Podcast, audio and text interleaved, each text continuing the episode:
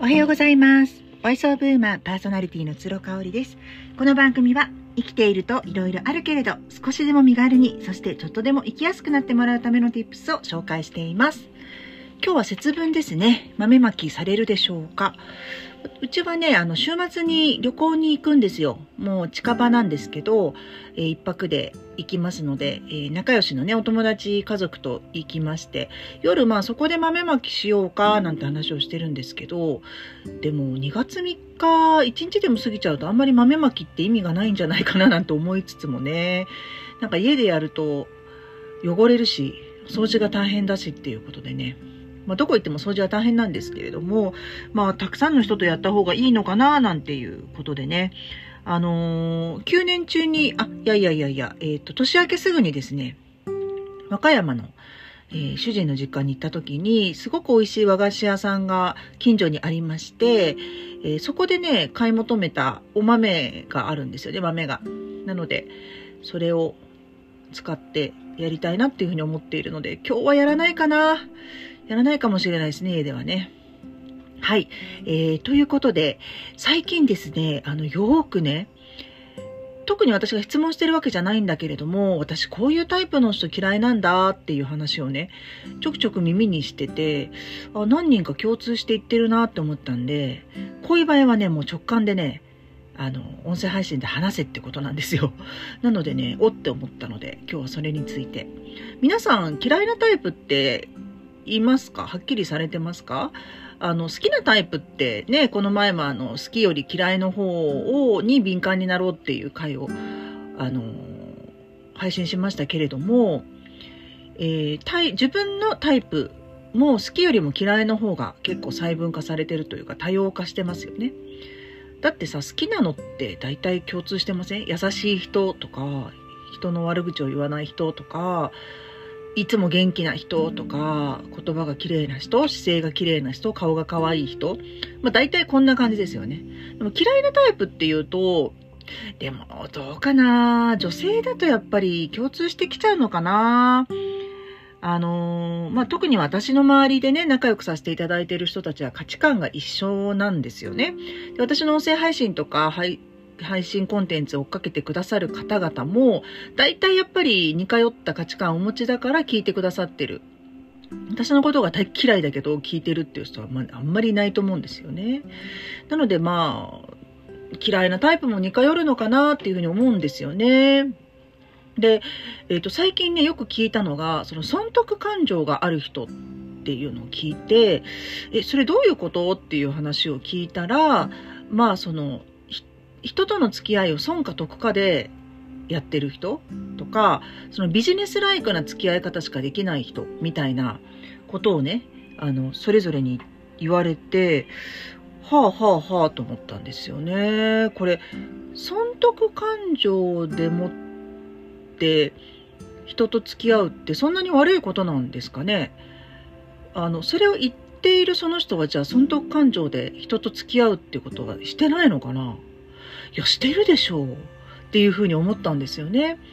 で、あの、私の周りを見てもですね、仲良くしてる人はみんなビジネスをやっていたりするので、一人でね、フリーランスだったりとか会社を立ち上げてやってるので、もちろんね、損得感情で人と付き合ってますよ。だそうしないとやっぱビジネスが成り立たないしね、資本主義に生まれてきた、あの、限りはですね、ある程度損得感情で動くっていうことが自分と自分の生活を守る糧になってるわけなんですよね。あとはその、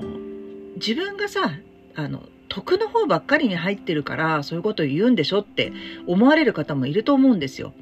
や、だから、香織さんはね、そういうふうにあの、人に大切にされているから、得だと思われることが多いから、それに気づかないだけですと。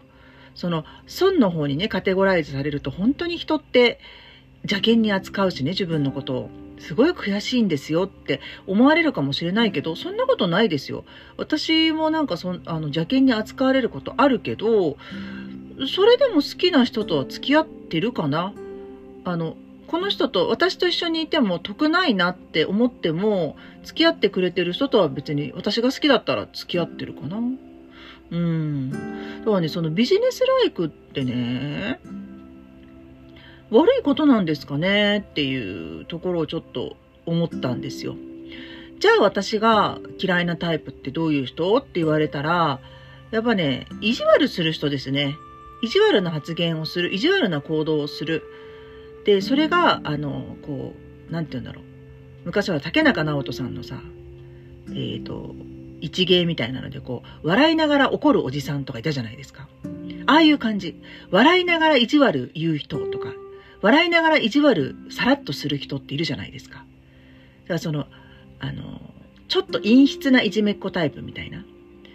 そういう人ね、すっごい嫌いです。でも、わかりやすくさ、あの、無視をしたりとか、悪口を言ったりとかする人とは、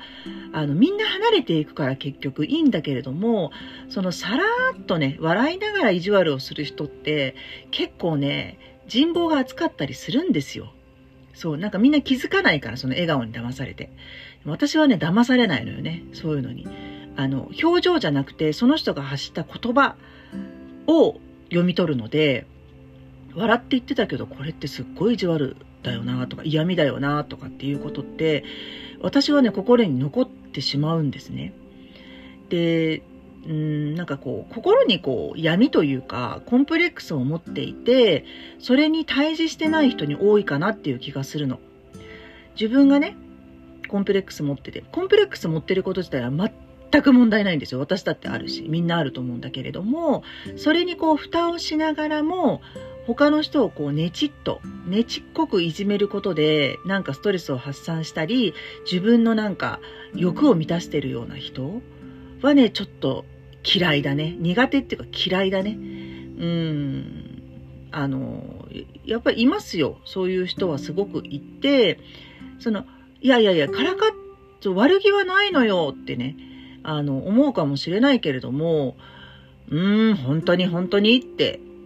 思っちゃったりとかするし、まあ私それがやっぱり1回続くぐらいじゃね、なかなか嫌いにならないけれども、3回、4回、あと他の人に対してもやってるところとかを見てしまったりとかすると、